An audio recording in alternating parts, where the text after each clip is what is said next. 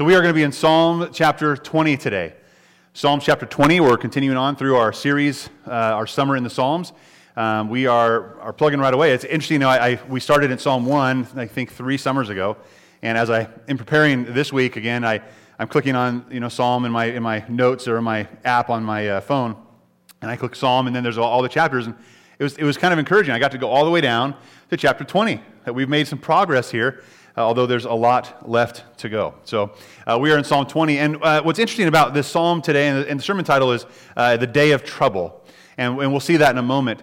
Uh, but we're, we're starting to, to move towards this very prophetic psalm, Psalm 22, that talks all about the Messiah, about his suffering, about what he did. And it's going to be a beautiful uh, a couple sermons, I think three or four sermons actually we're going to break it into.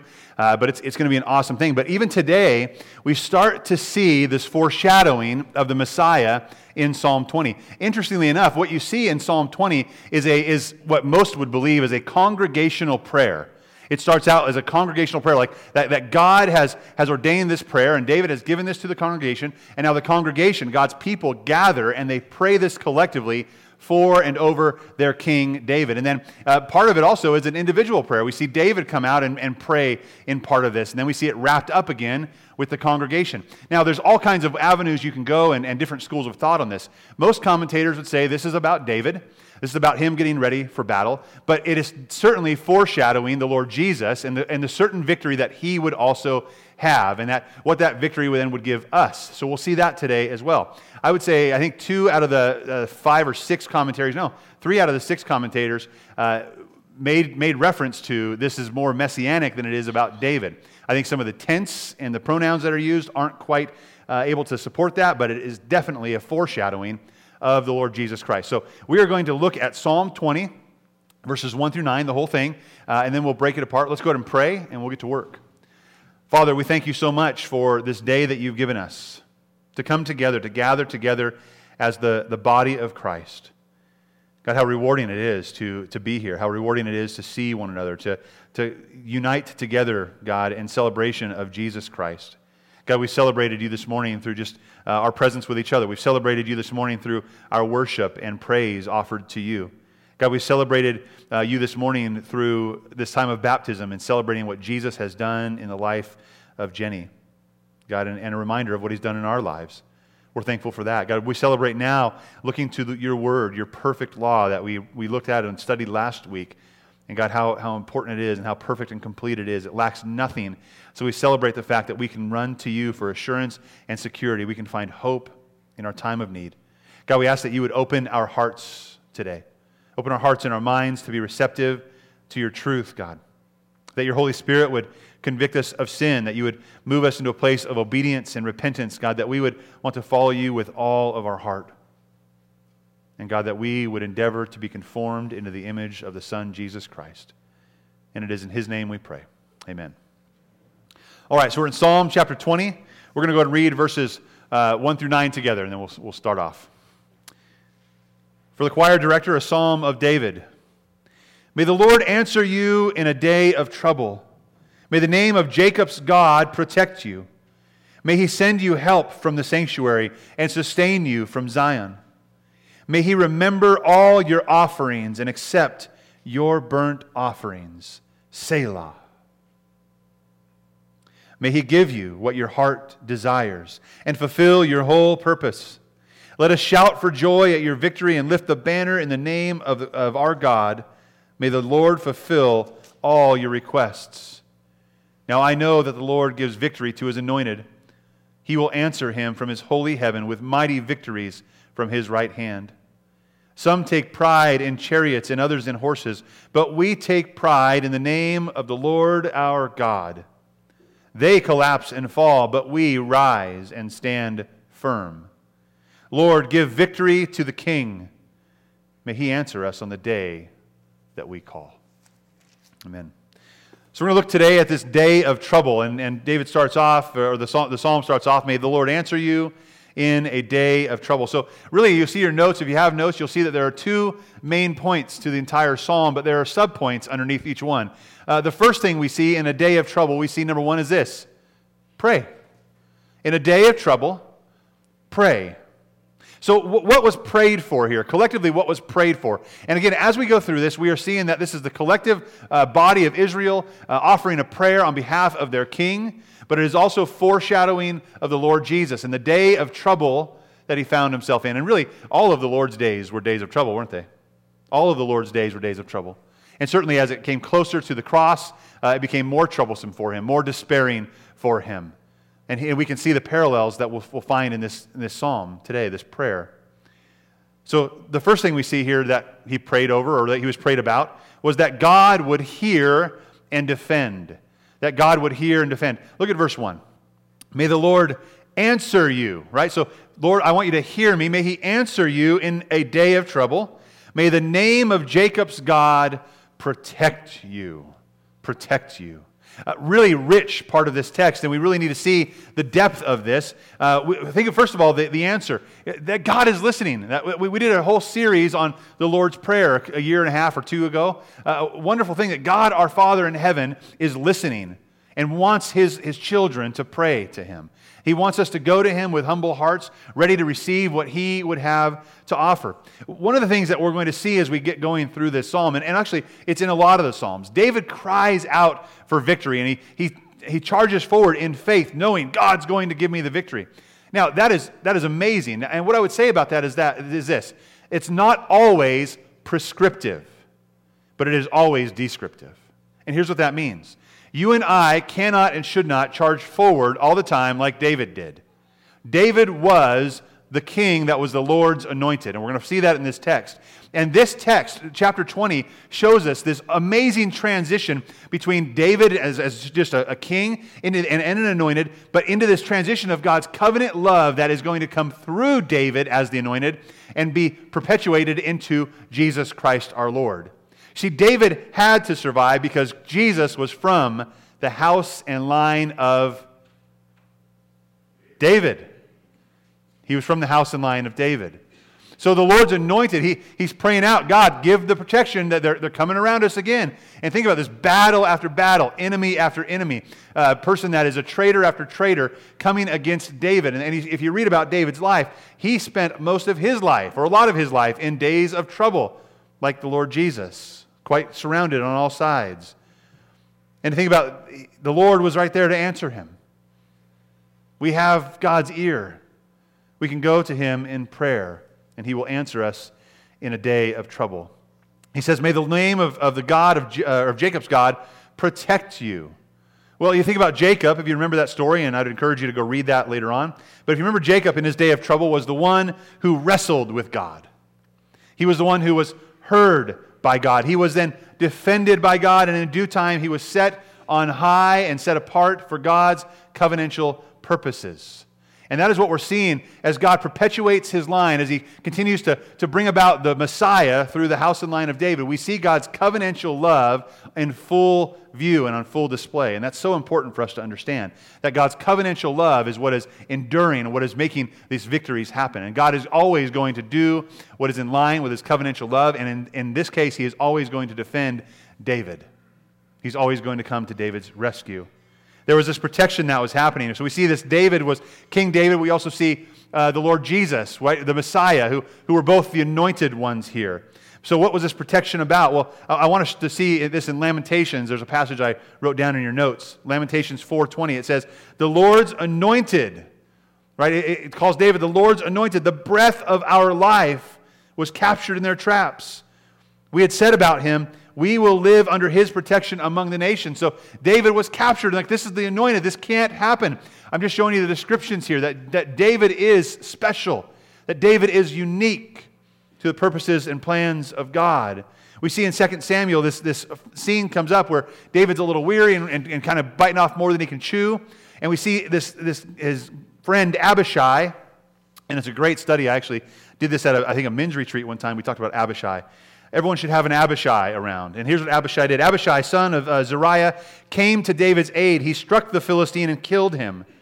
Then David's men swore to him, You must never again go out with us to battle. And, and why? Here's what he says You must not extinguish the lamp of Israel.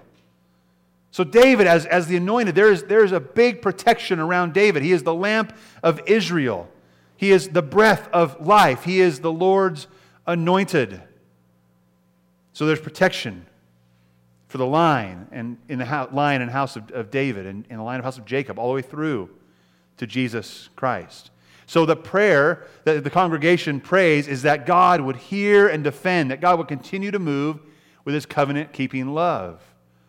And God certainly did that for David. God did, certainly did that for the Lord Jesus as well, as Jesus prayed. Going on, what else do we see? We see they prayed that God would help and strengthen, that God would help and strengthen. You think about how weary, weary we may become or how weary David was. David has done his part. He's got his troops in line. He's made the appropriate sacrifices. We'll see in a minute.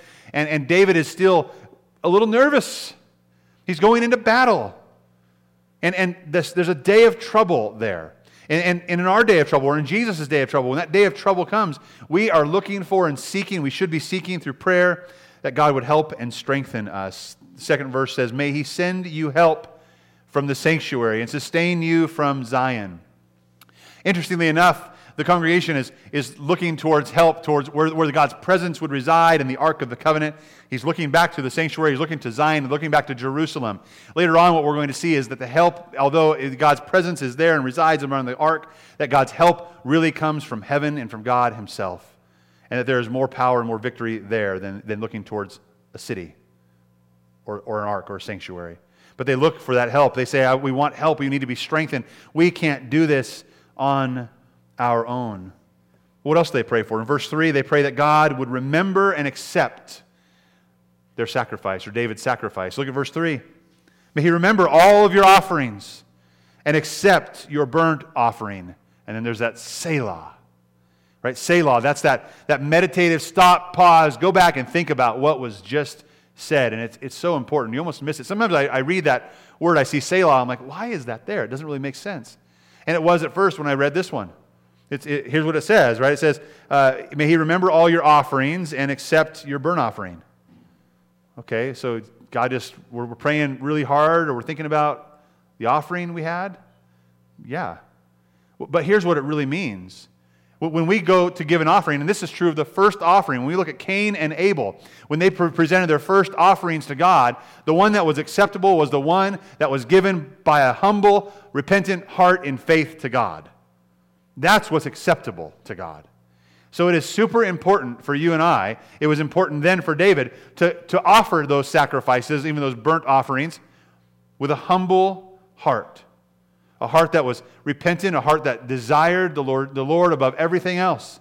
That's what this means. So for you and I to think about it, to stop and to pause, what we're giving, right? What, how, we're, how we're serving, the way we're offering ourselves, our family, our treasures, whatever it might be, to the Lord it, that should be analyzed over and over every day. What is the condition and state of my heart?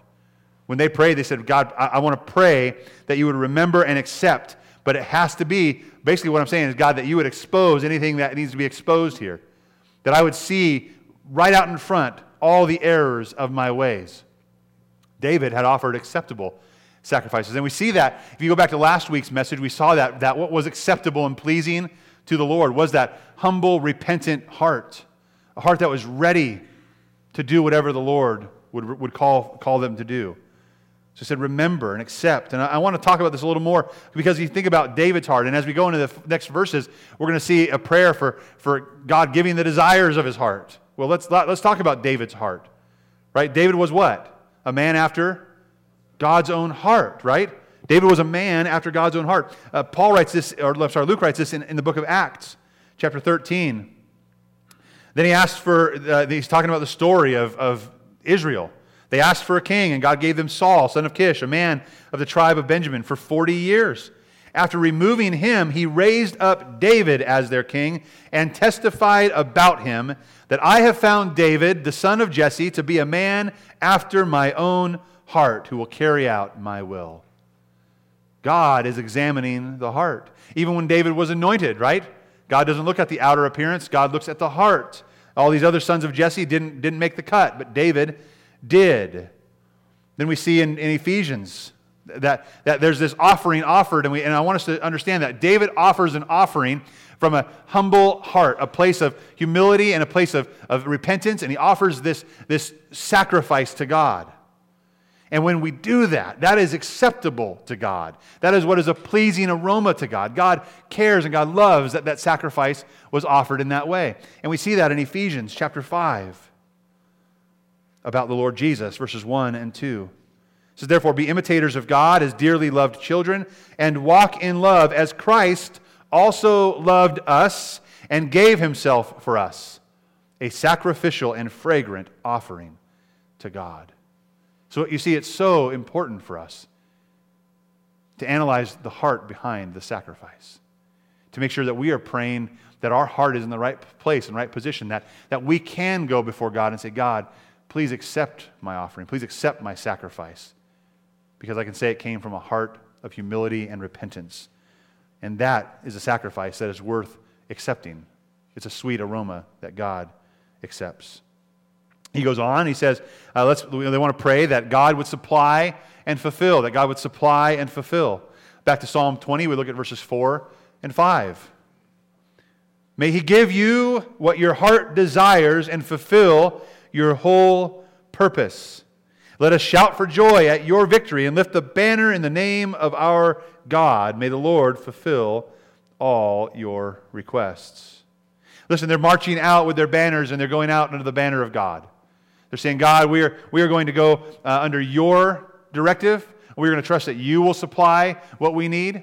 And, and in doing that, as we do that, it's, it's like the psalm that we delight ourselves in the Lord. He gives us the desires of our heart. But we've established already that David is a man who is after God's own heart.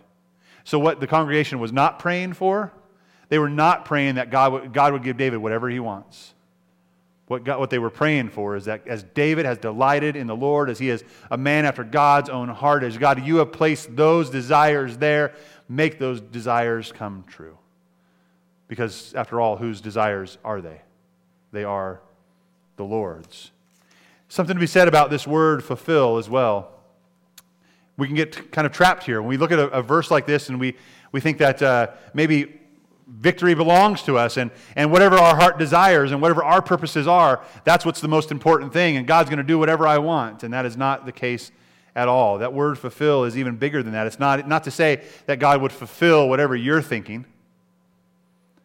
It's, it's expansive. What it means is beyond any measure that you could fathom, that God would do his work, that God's will would prevail. We see it used uh, in a couple different places. In Ephesians, we see it again in chapter 3, uh, verse 20 to 21. It says, Now to him who is able, right? This is to God who is able to do above and beyond all that we ask or think, according to his power that works in us. To him be glory in the church and in Jesus Christ to all generations forever and ever. See, what we're looking at here is, is a congregation saying, Lord, we, we want to, we see a man who is after your own heart, and we are praying that you fulfill, that you do your work, that you go above and beyond all that we ask or think, and do it according to your power that works in us. That's what the goal is. The goal is that God would get the glory. The goal, goal is that his Hesed love, his faithful love, his covenantal love would endure and his sovereign will would take place. Second Thessalonians chapter 1 verses 11 and 12 it says in view of this we always pray for you that our God will make you worthy of his calling and by his power fulfill you, your every desire to do good and your work produced by faith so that the name of the Lord Jesus will be glorified by you and you by him according to the grace of our God and uh, our Lord Jesus Christ. Uh, Paul is writing to the Thessalonians saying the same thing he was saying to the Ephesians. That, that we want to we wanna pray that God will make us worthy of his calling. When we talk about being fulfilled and desires of our hearts being fulfilled, what we are talking about is that God is doing a work in us and fulfilling his calling, his worthy calling inside of us. And that by his power, he will fulfill our desire to do good, our desire to be in his will. The prayer could essentially say, David, we're praying that you and would keep your heart in check, that you would keep your heart right and your eyes in, in the, uh, on the Lord, and that He would fulfill and do His work in and through you. Now, I want to just take a minute here and, and look at the Lord Jesus and think about the foreshadowing here of Jesus Christ. You think about this day of trouble, and the first point was this that, that you would pray. Jesus prayed often, didn't he? Jesus prayed often. And you think about the day of trouble, let's just take the Garden of Gethsemane. Right, and you can study that later. You look at Matthew 26 and you see that passage in there. But you see the Garden of Gethsemane. He takes his disciples from the upper room and he goes to the garden and he goes there to pray because it's coming close, right? He's about to get arrested. And, and Jesus begins to agonize. That day of trouble is upon him. He, get, he begins to feel the weight of what is happening. And then he goes and he says, Stay awake. I'm going to go over here, but you stay awake and pray. And he goes, it says, three times he goes and prays, Lord, if there's any way that this cup be removed, let's do that. Yet, what do he say? Not my will be done, but your will be done. Jesus is going and he's praying and he's, and he's praying the same thing. He's praying to a God who would hear and a God who would defend because he's God. He's praying to a God who would help and strengthen. And we see that in those times of trouble at the cross or in the, in the garden, God sends an angel to strengthen Jesus. God's all about strengthening as we go to him in prayer. And God would remember and accept, right? We see that God remembers and accepts the prayer that, that He would, as, as Jesus goes, God, that my offering would be pleasing to you. What offering? Himself. Jesus offered Himself in the most humble and gracious way as a propitiation, right? As a stand in. He took my place on that cross, He took your place on that cross. Jesus was an acceptable sacrifice to God. Why? Because Jesus had never sinned. He was the perfect Lamb of God who takes away the sins of the world. And he was crucified and he was buried and then he was risen to life because death can't hold someone whose judgment can't stay on anymore. The judgment was now gone. Jesus was perfect and he rose victoriously from death defeating that. So God looks at that and remembers and accepts Christ's sacrifice, that burnt offering, that blood sacrifice that was offered there. And God would supply and fulfill. We talked about God supplying and fulfilling. God supplied every need that Jesus had. And God did his sovereign work through Jesus Christ, more than we could ever ask or think. Jesus didn't just die for those who were there that day, He didn't just die for those who were going to walk towards him and look at him a little better. He died for all of those who would put their faith and hope in Jesus. The work of the cross was finished, the work of the cross was complete to fulfill the Father's work in full. Amen?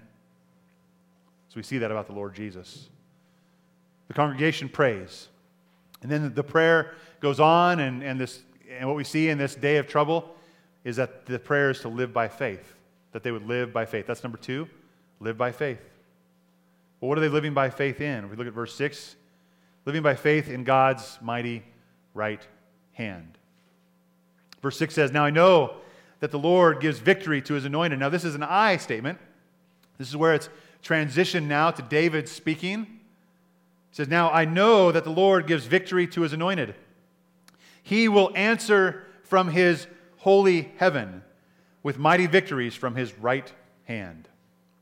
Now, interesting enough, he, the prayer has gone out and they've, they've looked towards the sanctuary and towards Zion for help and for strength. And what David says is, yes, we can look towards that, but we are praying to our Father who is in heaven. And what does David say? He says, the victory will come to his anointed and he will answer, God will answer from his holy heaven. That all of the strength of heaven and power and might of Jesus, Jesus is there, and that God's powerful, mighty right hand will give the victory. And God will always act in accordance with his covenant keeping love with the power from heaven.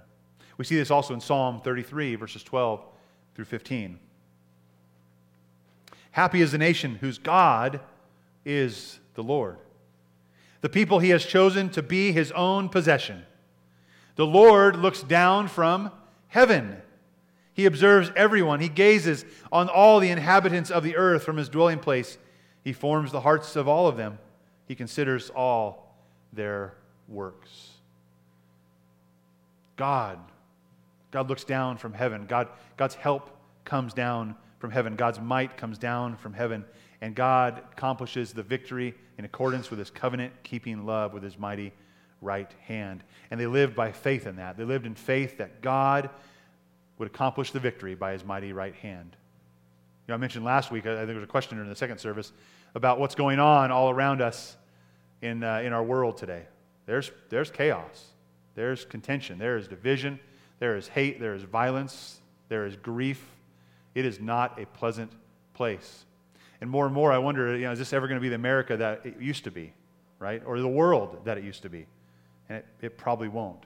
But one thing I am sure of is that God is still on his throne in heaven, and God, by the power of his mighty, sovereign right hand, will accomplish his victory. Amen? Guess who wins? God does.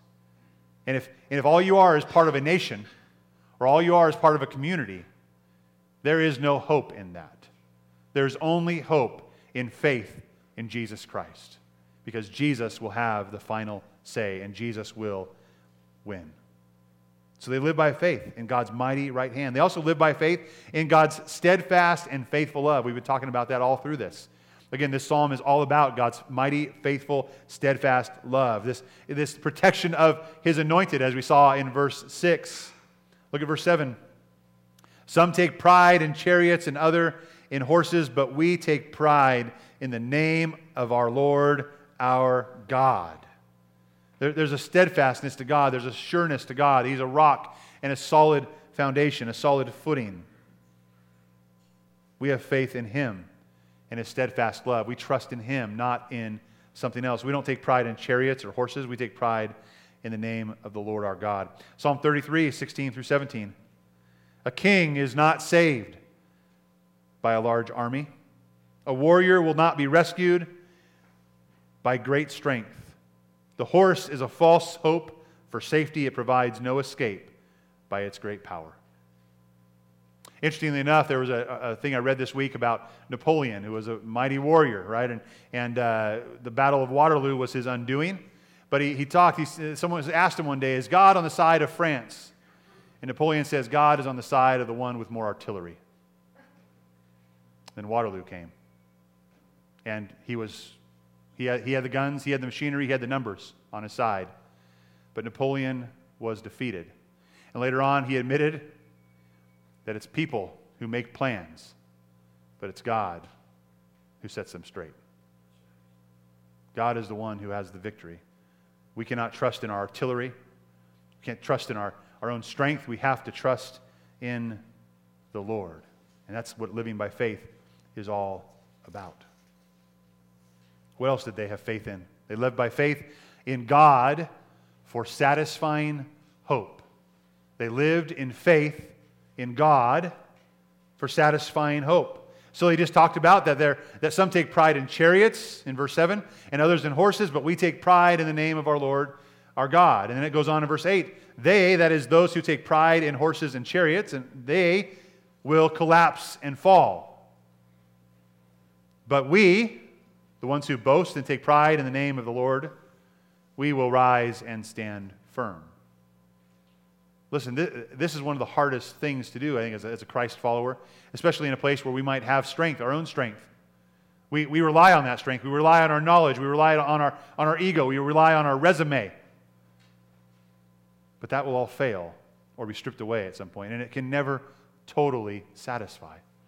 It's not the firm foundation that God is to us. He is our rock, He is our Savior.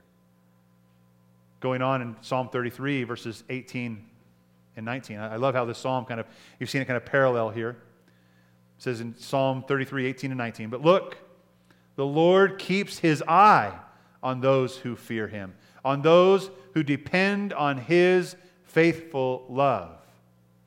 That's, that's an amazing statement. That the Lord is, is keeping an eye on those who trust in him, who fear him, who depend on him. Oh, that we would depend on God more. Oh, that we would depend on Him with all that we are. That we would turn to Him and turn away from ourselves, our own abilities or strength, and we would turn to Him in faith and depend on His faithful love to rescue them from death and to keep them alive in famine. It's amazing the life, the real life that Christ brings to us. That you and I can stand steadfast and sure in the middle of chaos, in the middle of famine in the middle of battle, in the middle of struggle, And especially in those times, He is the one that is all satisfying. And our hope, our faith must be firmly planted in Him in order for us to survive, in order for us to stand firm. The last thing we see here that they live by faith in God when we call. This is an interesting end to this, this passage. And, and because I said there are so many views of, from theologians on this, uh, we're going to talk about a couple of them. Here, here's what the text says in verse 9 Lord, give victory to the king. Okay, again, this is a prayer reiterating, hey, we want our king to survive. Give victory to the king, right? Continue this, the king's anointed, or the, God's anointed, the king. May he answer us on the day that we call. Now, it's interesting that the congregation would be praying that, that David, the King David, would be able to answer them on the day that they call. But that seems like what it's saying here. And some would say, well, it's not quite that. It's more, God, give victory. We know you're hearing our prayer. Okay, well, we could go that way too. But think about this as subjects of David's kingdom who, who felt that he was the breath of life, that he was the anointed one, that the fire of Israel, the lamp of Israel, can't be extinguished. They wanted him to live, and they wanted the king to live so that the subjects of the king could call out to the king, and the king would have their, have their attention and hear their plea and, and come to help. That's what a king should do. A king should help rule the nation. They wanted that. And, and that's fitting, especially if we turn it back and foreshadow it again to the Lord Jesus. And I think that is what is more important here. Let's look at this in view of the Lord Jesus. Starting back up at the top here of, uh, in verse 6, let's, let's look at this through the lens of the Messiah. You'd live by faith in God's mighty right hand, that God's mighty right hand would accomplish the victory for God's anointed, for his Messiah, Jesus Christ. And that happy would be a nation whose God is the Lord, right? And going on, that God, that there would be faith in God's steadfast and faithful love, that we would see that some would take pride in their, their, their nation's accomplishments and ability to crucify the Savior. Like, oh, you think he's the Savior. You think he's great. You think he's the, the rightful king of Israel. We're going to kill him. And some would take pride in their ability to kill the Messiah. But we take pride in the name of our Lord and Savior, Jesus Christ, who was killed, but who came back conquering death as a roaring lion. They could not keep him at bay because of God's steadfast and faithful love. And we trust in God and faith uh, for a satisfying hope. We know that the gospel, that the death of Christ, the resurrection of Christ, what he accomplished for you and I, for our sin, is an anchor for our souls, that God has given us Jesus as a satisfying hope. And that Psalm 33 was beautiful. Look, the Lord keeps his eyes on those who fear him, those who depend on his faithful love given to us through Christ to rescue them from what? From death and keep us alive in famine. And then the final one we see here is that we have faith in God when we call. This is probably more fitting now at the end of this passage. Lord, give victory to the king. Okay, we prayed, we prayed and talked about David, and now we're moving into the realm of talking about the Messiah. So the prayer is Lord, Father in heaven, give victory to the Messiah, to Jesus Christ, your Son. It's a reiteration of what has already been prayed that, that he would have victory. And it's, it's, a, it's a prayer of faith, saying, Let's see the victory. The victory is at hand. And then they say, Let's give victory to the King that he may answer us on the day that we call. Him. That is what Christ came for. Christ came to be victorious, that all who call on the name of the Lord would be saved. We see in Romans 10, verses 11 through 13.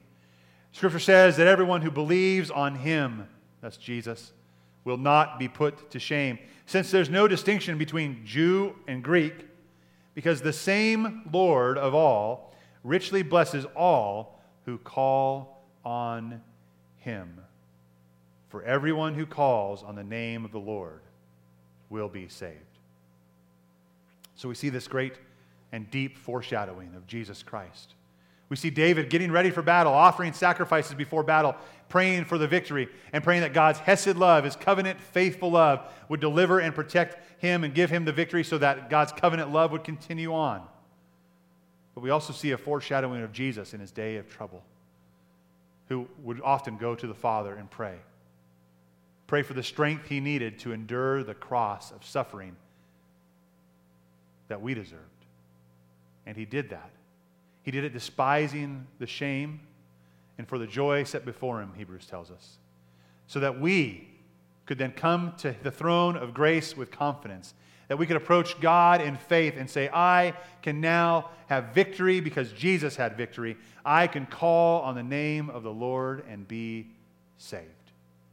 It is so important for us to know that. So, what is the application for us? The application is that we would pray in our day of trouble that we would pray.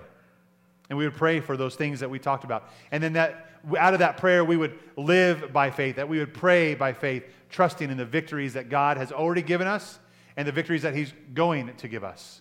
Not the victories necessarily we think, but more abundant than we could ever think. More than, more than we could ever ask or think. Basically says, My plans are not your plans. My ways are higher than your ways. I'll take care of it, but live and walk by faith. And that we would run to, in faith, the Messiah, Jesus Christ, the Lord's anointed, who was given victory. And that we would turn in faith to him and call upon the name of the Lord and be saved. We have access through faith into this grace in which to stand. My, my prayer is that you, in your day of trouble, have already turned to God in faith that you've already called on the name of the Lord in faith to be saved. If you haven't, do it. Turn and believe. Turn from your own strength, turn from your own ways, turn from your own sin. Turn to God in faith and trust the victory that Jesus has had on the cross and over death for you. He wants to be your Savior, your God, your satisfying hope, and He's promised to do that. Amen? All right, let's stand together and pray. Father, we're so grateful to, to be here, God, and to, to look to your word. God, thank you for the power that's there. Father, our, our best laid plans really account for nothing. So, God, I, I pray that you would help us to humble our hearts and, and, God, that we would be people like David, men and women uh, after your own heart. That, God, we would give to you and offer to you acceptable and pleasing sacrifices. God, that for, that's from a heart of trust and faith. And God, that we would trust you for the victory. God, knowing that you have given us Jesus who had the victory over Satan, over sin, and over death once and for all, and you finished it. That through faith in Christ, you would be our all satisfying hope. We're thankful for that. We thank you and praise you in Jesus' name. Amen.